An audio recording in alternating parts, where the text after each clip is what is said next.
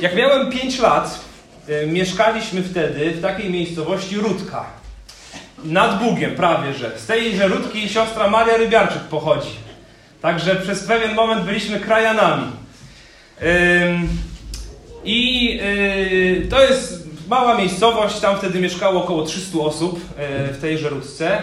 Natomiast miejscowość ta słynie z tego, że jest tam kaplica rzymskokatolicka, naprzeciwko stoi kaplica baptystyczna i ta rzymskokatolicka jest bardzo mała, a ta baptystyczna jest bardzo duża. To jest unikatowe miejsce na skalę Polski, jeśli chodzi o takie porównanie, porównanie budynków. Ja miałem 5 lat, mój młodszy brat Jonasz miał 3 i zaprzyjaźnił się wtedy z naszym sąsiadem, e, panem Grodziszewskim. Pan Grodziszewski był po 70, był emerytowanym dyrektorem e, szkoły podstawowej e, z tej miejscowości i mieszkał obok nas. Uczył siostrę Marię, pan Grodziszewski. No właśnie, widzicie, jak to się koło pięknie tutaj nam toczy. I Jonasz bardzo tego pana lubił. Mieszkaliśmy po prostu działka obok, nawet nie mieliśmy płotu. E, I mój brat Jonasz często właśnie do niego chodził, on był wdowcem. E, pan Grodziszewski go zabierał na przykład w pole, jak jechał koniem zebrać jakieś siano czy coś takiego. I pewnego razu właśnie tak się wydarzyło, że, że zabrał Jonasza gdzieś tam na, na, na łąkę. E, wrócili około godziny 17, e, ale godzina 18, rodzice się rozglądają, chcą dzieci powoli przygotowywać do snu i nie ma Jonasza, trzyletniego. Poszli do pana Grodziszewskiego. Pan Grodziszewski mówi, że był, że wrócili godzinę temu i Jonasz poszedł do domu. E, kaplica jest spora, miała, ma też trochę pokoi gościnnych, więc rodzice wszędzie zajrzeli, ale jego nie ma. Rozejrzeli się po podwórku, do, poszli do starej kaplicy, gdzie była stolarnia i jego nie ma. Serca zaczęły szybciej bić, zaczęli się stresować, pytać innych sąsiadów, no nikt go nie widział. Zaczęła się panika zaglądanie do szamba. Wiecie, no coś się, coś się mogło wydarzyć. No gdzie on jest? Nie ma. Yy, moi tato, jak o tym opowiada, to po dziś dzień, chociaż minęło 30 lat, yy, to ma łzy w oczach, jak sobie to przypomina. I wszędzie szukali. To, to, to nie trwało niby bardzo długo, ale wiecie, jak się szuka i serce szybko bije, to, to się wydaje, że to, że to godziny płyną. No i zaczęli jeszcze raz, weszli do szopy tego pana e, Grodziszewskiego i okazało się, że tam na wozie z sianem Jonasz sobie smacznie spał. I pan Grodziszewski myślał, że on poszedł do domu, on nigdy nie poszedł, tam, tam spał. Natomiast to szukanie z takim strachem, prawdziwe szukanie, gdzie tylko się da, zaglądanie. Ten obraz w naszej rodzinie pozostał, e, a, a szczególnie właśnie w, w moim tacie, który, e, który szukał. E, a czego ty najmocniej szukasz? Bracie, siostro, drogi przyjacielu. Czego ty najmocniej szukasz w swoim życiu? Nie mówię już o, o dzieciach małych, ale w ogóle. Czego szukamy? Za czym tęsknimy? Czego pragniemy? W zeszłym tygodniu, kiedy, yy, kiedy zaczęliśmy rozważanie yy, księgi Amosa, yy, to ten fragment, który czytaliśmy z pierwszych dwóch i pół rozdziału, jego zastosowaniem było bój się Boga. Natomiast zastosowaniem dzisiejszego będzie szukaj Boga. Bój się Boga tydzień temu, dzisiaj szukaj Boga. Słowem przypomnienia. Amos, kiedy pisze tę księgę, jest mniej więcej 760 rok przed Chrystusem. Izrael jest w swoim drugim najlepszym czasie w historii, jeśli chodzi o dobrobyt, jeśli chodzi o bezpieczeństwo, jeśli chodzi o możliwości, jakie stały tam przed ludźmi. Yy, drugie najlepsze czasy po królestwie króla Salomona. I jednocześnie to bogactwo doczesne, w którym żyło wielu ludzi, doprowadziło ich do ubóstwa e, duchowego. Bogactwo doczesne doprowadziło do ubóstwa duchowego. Czytaliśmy o tym i dzisiaj też będziemy o tym czytać, jak to bogaci Izraelici wyzyskiwali biednych. Jak szerzyła się potężna niemoralność, jak rozprzestrzeniało się bałwochwalstwo, oddawanie czci innym bóstwom. I w pierwszym kazaniu mówiliśmy o obrazie Boga, który jak lew ryczy z Syjonu. Ten fragment w zeszłym tygodniu zaczynał się od ryczącego lwa i kończył się na ryczącym lwie. Czytaliśmy fragmenty mówiące o sądzie nad ościennymi narodami i, i wyrocznie nad tymi narodami, a potem Bóg przeszedł do e, właśnie Izraela, do północnego królestwa. I jego rozczarowanie Izraelem wynikało z tego, że ten naród e, był inny od wszystkich pozostałych. Ten naród izraelski został przez Boga poznany. I chociaż miał się spotkać z jego sądem, to Bóg sądził ich za inne rzeczy niż te narody ościenne. Bóg, on został przez Boga poznany, to znaczy, że Bóg wszedł z nimi w osobistą więź, związał się z nimi przymierzem, objawiał im się, ale oni go lekceważyli, chociaż on dawał mnóstwo dowodów swojej miłości. I w związku z tym, że go odrzucili i lekceważyli, Bóg zapowiedział, że muszą się liczyć z konsekwencjami e, sądu, który nad nich nadejdzie. Cały fragment, jak już powiedziałem, rozpoczynał się od ryku lwa, ryku ostrzegawczego, ryku wzywającego do tego, aby wycofać się ze złego miejsca, w którym człowiek się znalazł. E, I ten fragment też kończył się rykiem lwa. Lew zaryczał, o tym mówiliśmy. Pora przejąć się lękiem. Ci, do których było skierowane to proroctwo, ale mówiliśmy też o nas, o tym, że rzeczywiście e, Kościół e, zachodni, protestancki w, od wielu lat tak naprawdę schodzi z tej ścieżki bogobojności. I bogobojność jest takim tematem, o którym dzisiaj niezbyt chętnie, chętnie się mówi. I wzywałem Was do tego, abyśmy też zbadali swoje serca, czy jest coś, jeśli nasz, e, nasz dobrobyt taki ziemski, materialny się rozwinął, czy jest coś, co straciliśmy, a co może mieliśmy wcześniej. Czy jest coś, o czym zapomnieliśmy, kiedy może znacznie więcej się modliliśmy, kiedy mieliśmy mniej tutaj w doczesności. E, a jeśli jesteśmy właśnie w takich biedniejszych czasach, czy jest coś, co chcielibyśmy w sposób szczególny pielęgnować, e, jeśli te czasy miałyby się zmienić na lepsze? O tym mówiliśmy tydzień temu. Dzisiaj przejdziemy do omówienia kolejnych wersetów.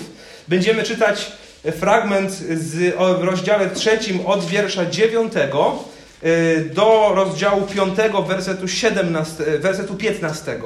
Więc Ponownie dłuższy fragment, e, za tydzień już będzie trochę krótszy, ale fragment, który właśnie jest, tak rozumiem, taką spójną całością. Więc Księga Amosa, rozdział trzeci, od wiersza 9 do 5:15. Czytamy następujące słowa. Ogłaszajcie w pałacach Ażdodu i w pałacach ziemi egipskiej. Powiedzcie, zbierzcie się na górze Samarii i zobaczcie, jak wielkie w niej zamieszanie jaki ucisk panuje w jej wnętrzu. Nie umieją postępować uczciwie, oświadcza Pan. Gromadzą gwałt i przemoc w swych pałacach. Dlatego tak mówi wszechmocny Pan. Nieprzyjaciel otoczy ziemię. Sprawi, że zniknie Twa siła i splądruje Twoje pałace. Tak mówi Pan, jak pasterz wyrywa z paszczy lwa dwie kości pod udzia lub kawałek ucha, tak zostaną wyrwani synowie Izraela rozsiadający się w Samarii na zbytkownych łożach i jedwabnych kapach. Słuchajcie i składajcie świadectwo przeciwko domowi Jakuba, oświadcza wszechmocny Pan, Bóg zastępów. Tak, w dniu mojego nawiedzenia przestępstw Izraela nawiedzę też ołtarze Betelu i będą utrącone narożniki ołtarza i spadną na ziemię. Zburzę pałac zimowy wraz z pałacem letnim, runą pałace z kości słoniowej i skończą się wspaniałe domy, oświadcza Pan. Słuchajcie tych słów, wy krowy Baszanu na górze Samarii, które uciskacie biednych, gnębicie potrzebujących, a do swych mężów mówicie: przynieście wina, wypijemy sobie.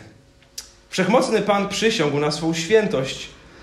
Oto nadciągają na was dni, gdy was wywloką hakami, a wasze potomstwo rybackimi haczykami. Jedna za drugą wyjdziecie przez wyłomy i każą wam iść do Hermonu, oświadcza Pan. Przychodźcie do Betel i grzeszcie. Chodźcie do Gilgal i mnóżcie nieprawość. Składajcie co rano ofiary, a co trzeci dzień dziesięciny i spalajcie w ofierze dziękczynnej chleb z kwaszonego ciasta. Nagłaśniajcie swoje dobrowolne ofiary. Wy to właśnie lubicie, synowie Izraela, oświadcza wszechmocny Pan. A chociaż to ja zsyłałem na was głód we wszystkich waszych miastach i brakowało wam chleba we wszystkich miejscowościach, nie nawróciliście się do mnie, oświadcza Pan. I chociaż to ja wstrzymywałem wam deszcz na trzy miesiące przed żniwami, spuszczałem deszcz na jedno miasto, a na drugie nie. Jedno pole było zlane deszczem, a, na, na, e, a to, na które deszcz nie spadał, usychało to umieliście się wlec z dwóch, trzech miast do jednego, aby napić się wody, choć nie ogłosiliście pragnienia, ale do mnie się nie nawróciliście, oświadcza Pan.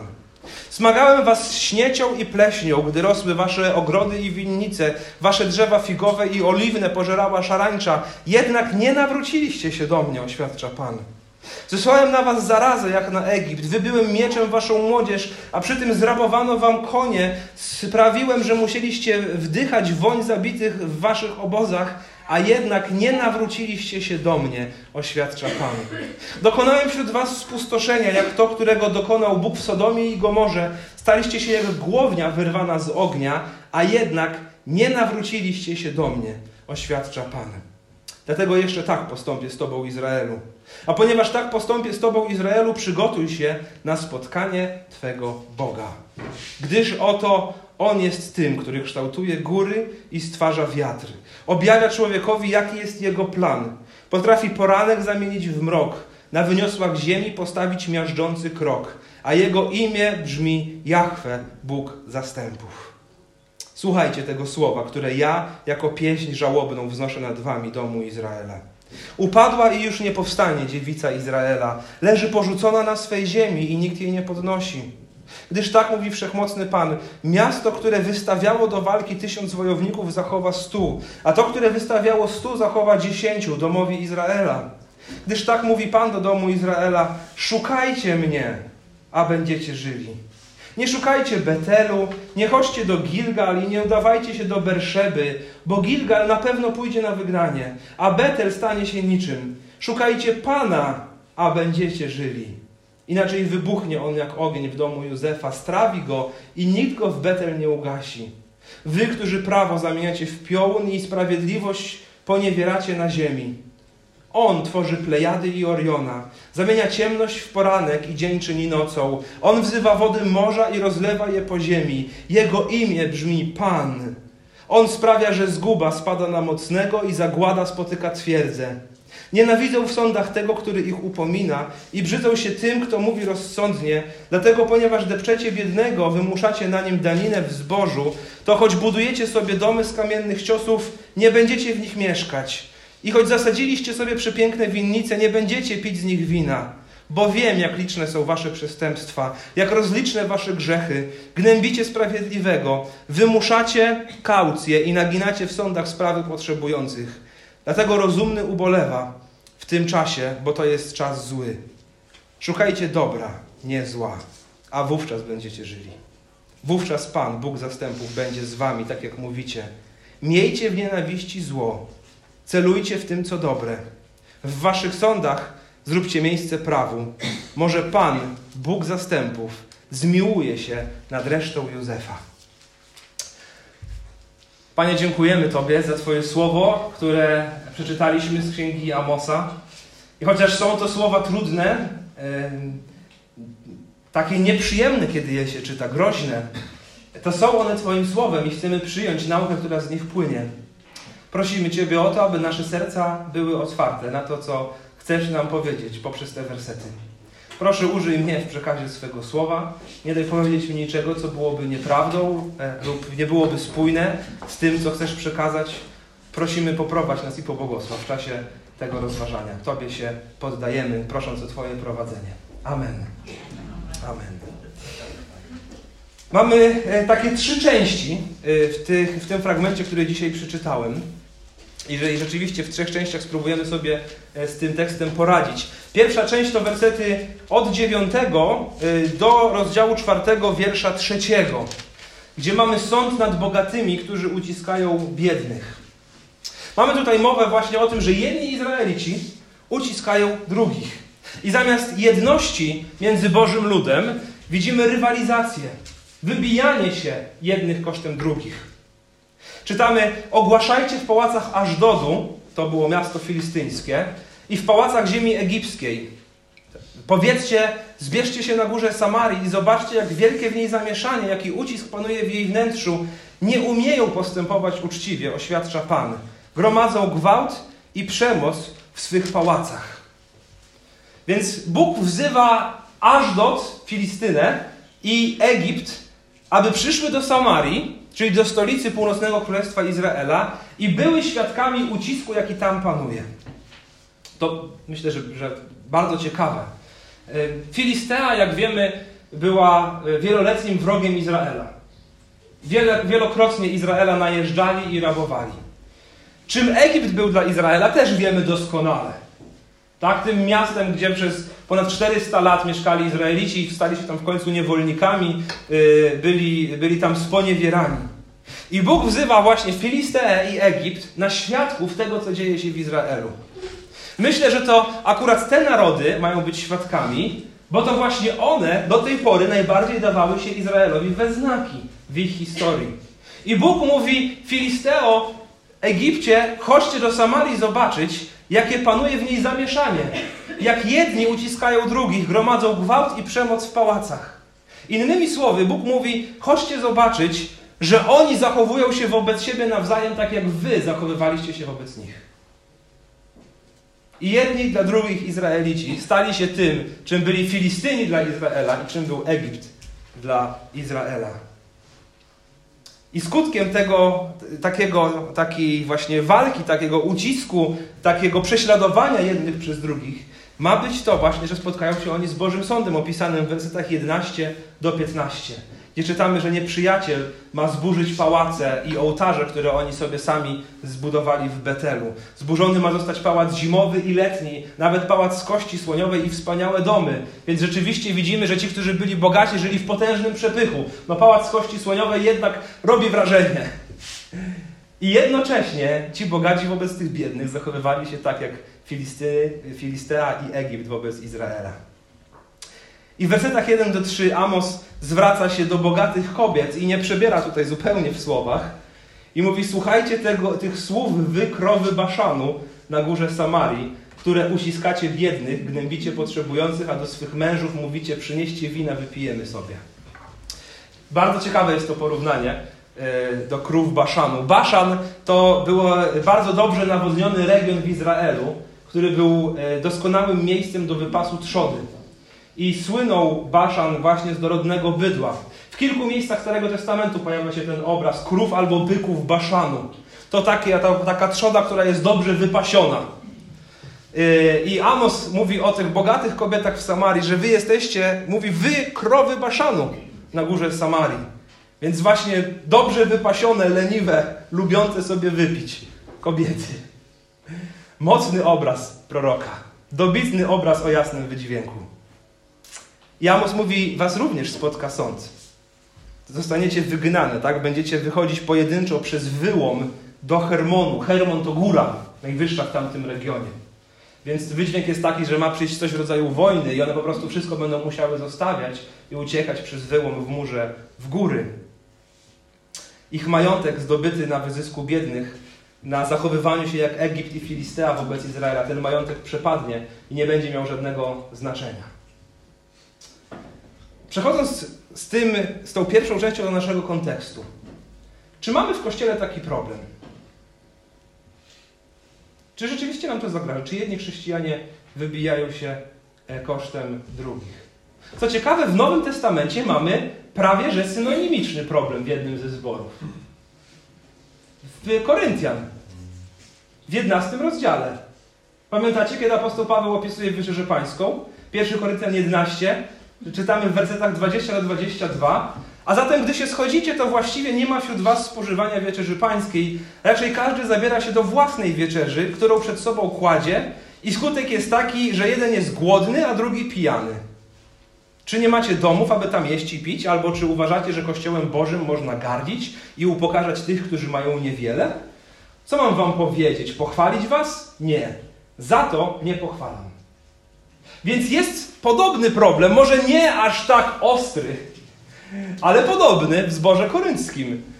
Prawdopodobnie wieczerza pańska tam właśnie była związana ze spożywaniem wspólnego posiłku. Tak jak my czasami mamy obiady zborowe, każdy przynosi coś od siebie i, i wspólnie to jemy. I oni przynosili każdy coś od siebie i potem ci, którzy byli bogaci przynieśli dużo, ci, którzy byli biedni nie przynieśli nic.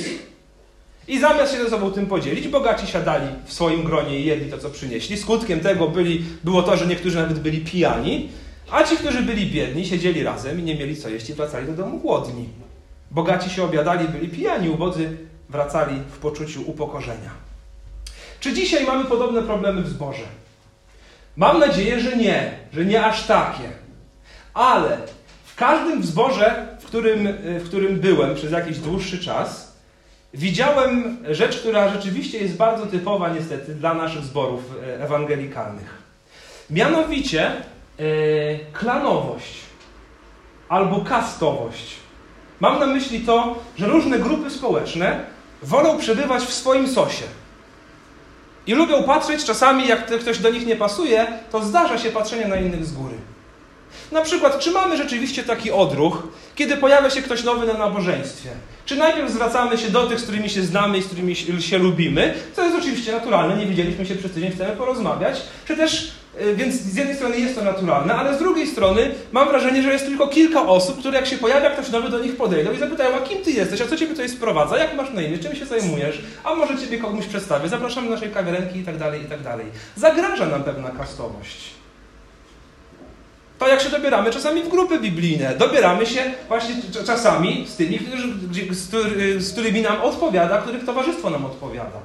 I może być tak, szczególnie właśnie w większych społecznościach, że czasami niektórzy są chociaż członkami jednego zboru, to przez lata ze sobą nie rozmawiają i nie wiedzą, kto to jest, tylko z twarzy kojarzą, że my to chyba w jednym zborze jesteśmy od jakiegoś czasu.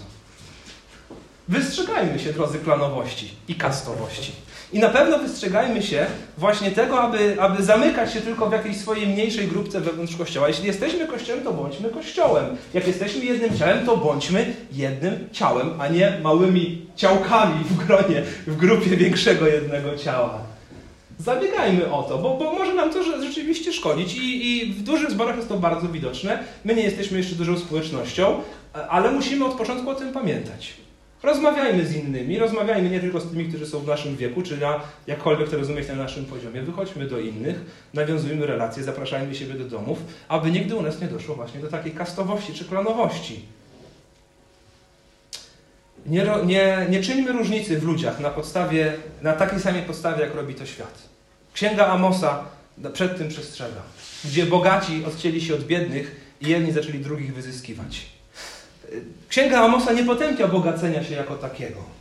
I nie potępia rozwoju materialnego. Biblia nigdzie nie potępia rozwoju materialnego poprzez uczciwą pracę. Wręcz przeciwnie, zachęca do tego. Więc to nie jest krytyka y, majętności jako takiej.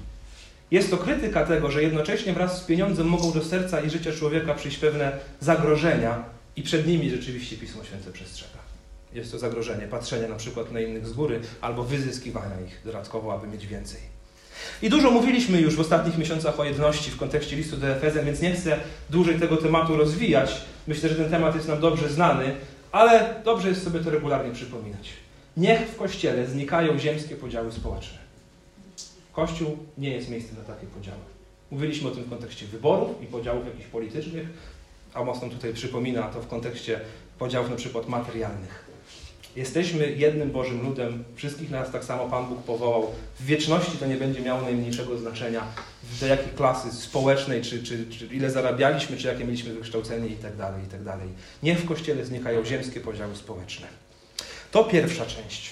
Druga część zaczyna się od wiersza czwartego i kończy się właśnie na rozdziale czwartym, czyli 4 do 13. Jest to, e, są to wersety mówiące o uporze Izraela w jego bałwochwalstwie i o tym, jak Pan Bóg wzywał ich do opamiętania w ich historii na różne sposoby. I ta część zaczyna się sarkazmem. W taki przyśmiewczy sposób prorok mówi: Przychodźcie do Betel i grzeszcie. Chodźcie do Gilgal i mnóżcie nieprawość. Składajcie co rano ofiary, a co trzeci dzień dziesięciny i spalajcie w ofierze dziękczynnej chleb z kwaszonego ciasta. Nagłaśniajcie swoje dobrowolne ofiary. Wy to właśnie lubicie, synowie Izraela, oświadcza wszechmocny Pan. No wyczuwamy tutaj, tak, sarkazm. Wiadomo, że, że on nie chce, żeby chodzili do Beta, ale pokazuje to w takim krzywym zwierciadle. Rzeczywiście Królestwo Izraela po śmierci Salomona E, tą jedność, którą zbudował Dawid, którą potem podtrzymywał Salomon, jak wiemy, to królestwo się rozpadło na dwa, na południową Judę i na północny Izrael. I aby powstrzymać tych z północnego królestwa przed chodzeniem do świątyni, która była w Jerozolimie, a Jerozolima była w Judzie, czyli w południowym królestwie, król północnego królestwa, e, Jeroboam I, teraz rządzi tutaj w księdze Amosa Jeroboam II, kazał zbudować dwa cielce Pamiętacie tą historię opisaną w Księdze Królewskiej między innymi? Ustawić dwa, zbudować dwa cielce i ustawić je. Jeden w miejscowości Betel, a drugi w miejscowości Dan. I powiedzieć ludziom, to są bogowie, którzy Cię wyprowadzili z Egiptu. Generalnie Jeroboam I odtworzył to, co tak bardzo rozwścieczyło Boga na pustyni, kiedy oni byli. Zbudowali sobie cielce i dokładnie tak samo powiedzieli, to są bogowie Twoi, którzy Cię wyprowadzili z ziemi egipskiej.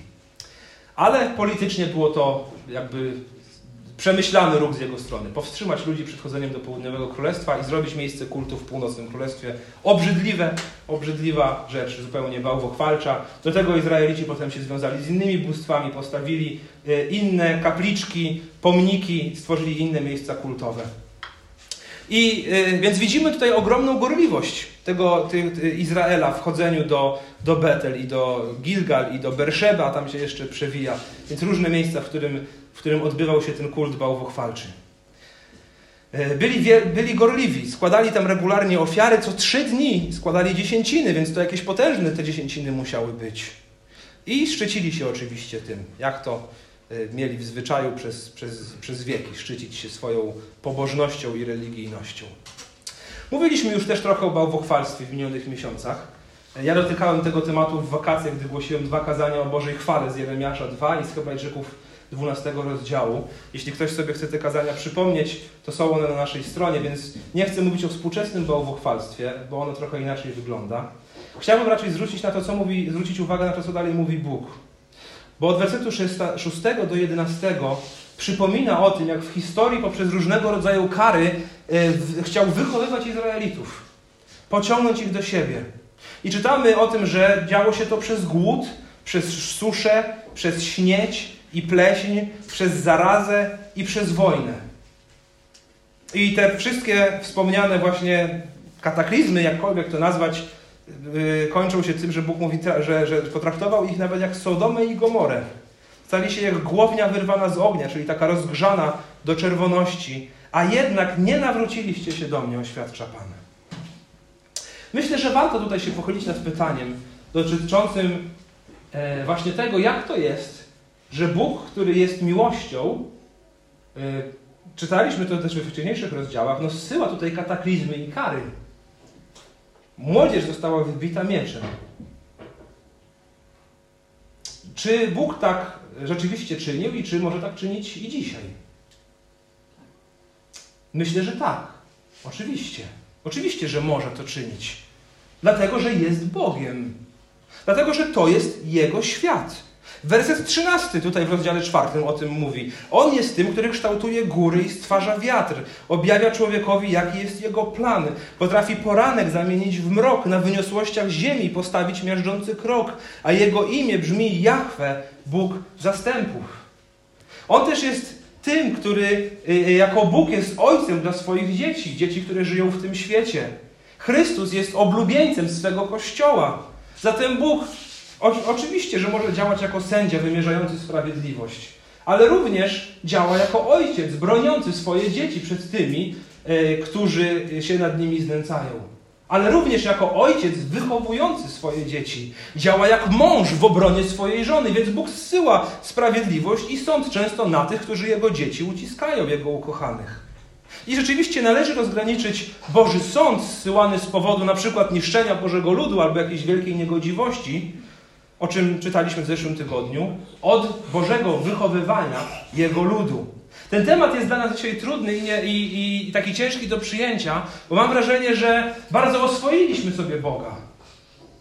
Taki mamy pluszowy trochę obraz takiego pluszowego Boga. On tylko może zsyłać błogosławieństwo i miłość, ale jak coś trudnego, to już nie, to już na pewno szatan tutaj nas atakuje. Że boimy się jakoś przyznać do tego, że Pan Bóg może wychowywać. List do Hebrajczyków, 12 rozdział, mówi o tym dobitnie. Wersety 7 do 13 to w kontekście wychowywania Bożego ludu i trudnych rzeczy, przez jakie przechodzi Boży lud. Hebrajczyków 12, 7 do 13 czytamy: Cierpliwie znoście karcenie. Jest ono dowodem, że Bóg obchodzi się z wami jak z synami, bo nie ma syna, którego by ojciec nie karcił. Jeśli nie jesteście karceni, tak jak wszyscy, to jesteście dziećmi nieprawymi, a nie synami.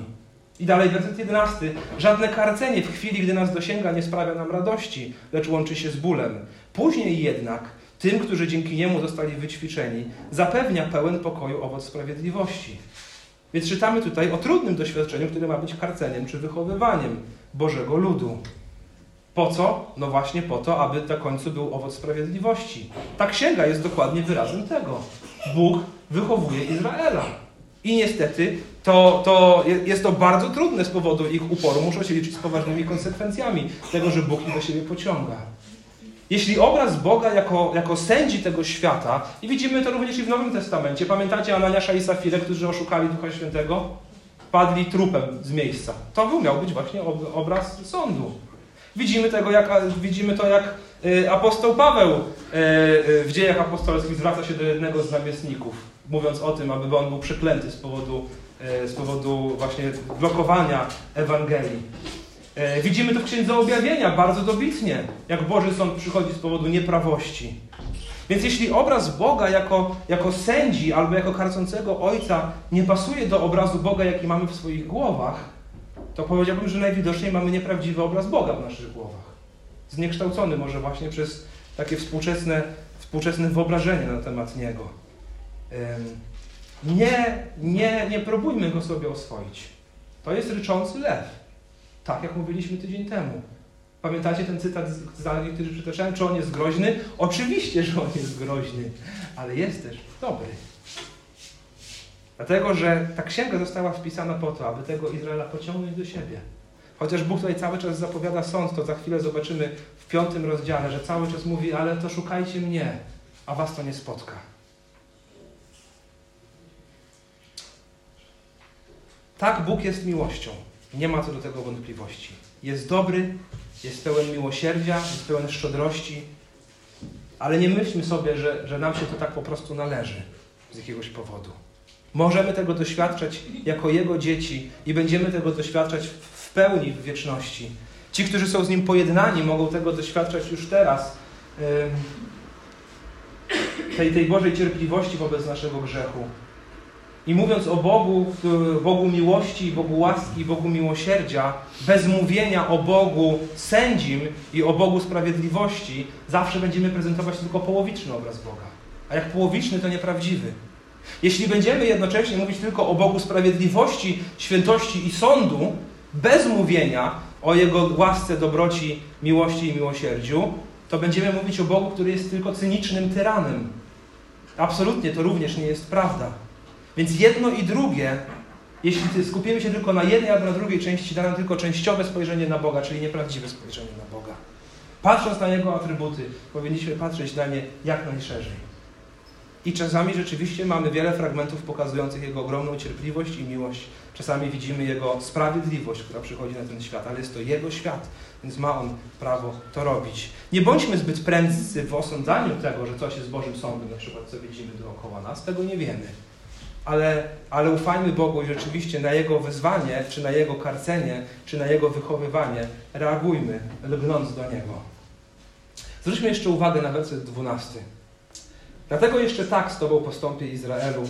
A ponieważ tak postąpię z Tobą Izraelu, przygotuj się na spotkanie Twego Boga. Przygotuj się na spotkanie Twego Boga. To jest przestrzeżenie właśnie przed Jego sądem. Czyli na pewno się z nimi spotkacie. Na pewno się z nim spotkasz. Czy jesteś na to gotowy? Ale jest to też wyzwanie, myślę, że i dla nas istotne. Przygotuj się na spotkanie Twego Boga, bracie i siostro, słuchaczu tego kazania. Przygotuj się na spotkanie Twego Boga. Jakie to będzie spotkanie? Czy będzie to spotkanie właśnie ze sprawiedliwym sędzią, czy też będzie to spotkanie z ojcem czekającym z wyciągniętymi ramionami na swoje dziecko, które wraca do swojego domu? Nie ma człowieka w historii tego świata, który z Bogiem by się nie spotkał. Każdy jeden się spotkał. I my się spotkamy, prędzej czy później, każdy z nas. Przygotuj się na spotkanie Twojego Boga. To wezwanie tutaj jest bardzo ważne w kontekście tej ostatniej części, którą dzisiaj będziemy omawiać, czyli rozdziału piątego. Dlatego, że w rozdziale piątym czytamy z jednej strony o tym, jakoby decyzja o sądzie była już podjęta i nieuchronna o ukaraniu Izraela. Ale jednocześnie wciąż jest tutaj droga powrotu. Amos w wersecie pierwszym, w wersecie drugim mówi Upadła i już nie powstanie dziewica Izraela, leży porzucona na swej ziemi, nikt jej nie podnosi. Gdyż tak mówi wszechmocny Pan, miasto, które wystawiło do walki tysiąc wojowników, zachowa stu, a to, które wystawiło stu, zachowa dziesięciu domowi Izraela. Więc rzeczywiście brzmi to, jakby decyzja była podjęta. Państwa i jego miasta upadną wskutek kary, jaką ześle Bóg. Ale zaraz po tym przychodzi werset czwarty, którym wybrzmiewa właśnie to, że lew ryczy, ale do ataku jeszcze nie, nie ruszył. Bo werset czwarty mówi, gdyż tak mówi Pan do domu Izraela, szukajcie mnie, a będziecie żyli. Jest jeszcze nadzieja. Nie szukajcie Betelu, nie chodźcie do Gilgal, nie udawajcie się do Berszeby. To te miejsca, gdzie odbywał się kult fałszywych bóstw, które nie mogą w niczym pomóc. Gilgal pójdzie na wygnanie, czytamy. Betel stanie się niczym. I po raz drugi wezwanie w wersecie szóstym. Szukajcie Pana, a będziecie żyli. Jest nadzieja. Ale jeśli tak nie będzie, to wybuchnie on jak ogień w domu Józefa, strawi go i nikt w Betelu nie ugasi. Następnie znowu mamy kilka wersetów potępienia dla tych bogatych, którzy wyzyskują biednych i w wersetach 14 i 15 kolejne wezwanie. Szukajcie dobra, nie zła, a będziecie żyli. Wówczas Pan, Bóg zastępów, będzie z wami, tak jak mówicie. Miejcie w nienawiści zło, celujcie w tym, co dobre. W waszych sądach zróbcie miejsce prawu. Może Pan, Bóg zastępów, zmiłuje się nad resztą Józefa. Więc jest jeszcze nadzieja, skoro może się zmiłować nad resztą Józefa. Szukajcie Boga. Wybrzmiewa w połowie tej księgi, bo jesteśmy mniej więcej w połowie. Szukajcie Boga, a będziecie żyli. Podobne wezwanie możemy znaleźć tak naprawdę na przestrzeni całego Pisma Świętego. Na przykład Izajasza 55:6. Szukajcie Pana, póki pozwala się znaleźć. Wzywajcie Go, dopóki jest blisko. Psalm 105, werset 4. Szukajcie Pana i Jego mocy, szukajcie Jego oblicza nieprzerwanie. Dzieje apostolskie i to, co było czytane na początku nabożeństwa, z jednego też wyprowadził każdy naród ludzki, aby zamieszkiwał oblicze całej ziemi, a wszystkim tym narodom ustalił czas i granice zamieszkania, aby szukały Boga. Czy go może nie wyczują albo nie odnajdą, bo nie jest on daleki od nikogo z nas. Jezus powiedział w Mateusza 6,33: Szukajcie najpierw Królestwa Bożego Jego sprawiedliwości, a wszystko inne będzie Wam dodane. Ostatni fragment z Hebrajczyków 11:6. Bez wiary nie można podobać się Bogu, kto bowiem przychodzi do Boga, musi uwierzyć, że On istnieje i nagradza tych, którzy Go szukają. Całe Pismo Święte, od początku do końca, wzywa ludzi: szukajcie Boga, bo można Go znaleźć. I nie jest On daleko od każdego z nas. I nagradza tych, którzy Go szukają. Więc zadaję nam na początku pytanie: czego szukasz w swoim życiu? Tak prawdziwie, czego szukasz w swoim życiu? Czego ludzie szukają dzisiaj? A nawet to nie jest kwestia, czego szukają dzisiaj, czego szukają od początku swego istnienia, bo myślę, że zawsze tego samego. Myślę, że szukamy szczęścia, chcemy czuć się spełnieni, chcemy być radośni, chcemy być zadowoleni. Myślę, że ludzie dzisiaj szukają miłości, chcą kochać i chcą być kochani. Ludzie szukają bezpieczeństwa, dzisiaj bardzo mocno chcą, chcą żyć bezpiecznie, chcą spokojnie kłaść się do snu. Szukają sukcesu, chcą mieć świadomość, że coś w życiu osiągnęli, że coś po nas pozostanie, że ktoś nas szanuje i poważa. Szukają ludzie pieniędzy, chcą żyć na dobrym poziomie, mieć dobre auto, dom, jeździć na wakacje za granicą i tak dalej. Czy to źle, że tego szukają? Nie. Myślę, że nie, że to dla nas zupełnie naturalne, że tego szukamy. Sami przecież zależy nam na tym. Ale ta księga i przesłanie tej księgi skierowane jest właśnie do ludzi, którzy to mieli. Mieli pieniądze, mieli jakiś życiowy sukces, czuli się bezpiecznie, zażywali rozrywki, mieli e, rodziny, więc możemy założyć, że znaleźli również miłość. Ci ludzie tutaj w trzecim, i w czwartym, i w piątym rozdziale mieli to. I co im to dało? Bo Bóg mówi: Szukajcie mnie. Te wszystkie rzeczy bez Boga są bardzo ulotne. Nie mówię, że są złe, ale bez Boga są nic nie warte są bardzo ulotne. Bóg mówi: Szukajcie mnie. Przecież właśnie to zapowiada im Bóg, że tego wszystkiego, co oni szukali na ziemi i co znaleźli, ci bogaci Izraelici, to stracą. Te zamożne kobiety, krowy Baszanu będą same uciekać w góry przez wyłom w murze. Przepadnie to, co miały tutaj na ziemi. Właśnie dlatego Bóg wzywa ich, aby absolutnie i całkowicie przeorientowali swoje życie. Pamiętacie na początku Ewangelii Jana, jak przychodzi Jezus, Jan Chrzciciel mówi, oto baranek Boży. I dwaj uczniowie wtedy poszli za Jezusem. I w wersecie 38, pierwszym rozdziale czytamy, że Jezus się odwrócił, ujrzał, że za nim idą i rzekł do nich, pamiętacie, co im zadał zapytanie? Czego szukacie? A oni odpowiedzieli mu, rabbi, to znaczy nauczycielu, gdzie mieszkasz? Więc Jezus się zapytał, czego szukacie? A oni odpowiadając, mówią Ciebie. Zatem nie czego szukamy, ale kogo szukamy. To jest sedno najważniejszych ludzkich pytań i pragnień życiowych.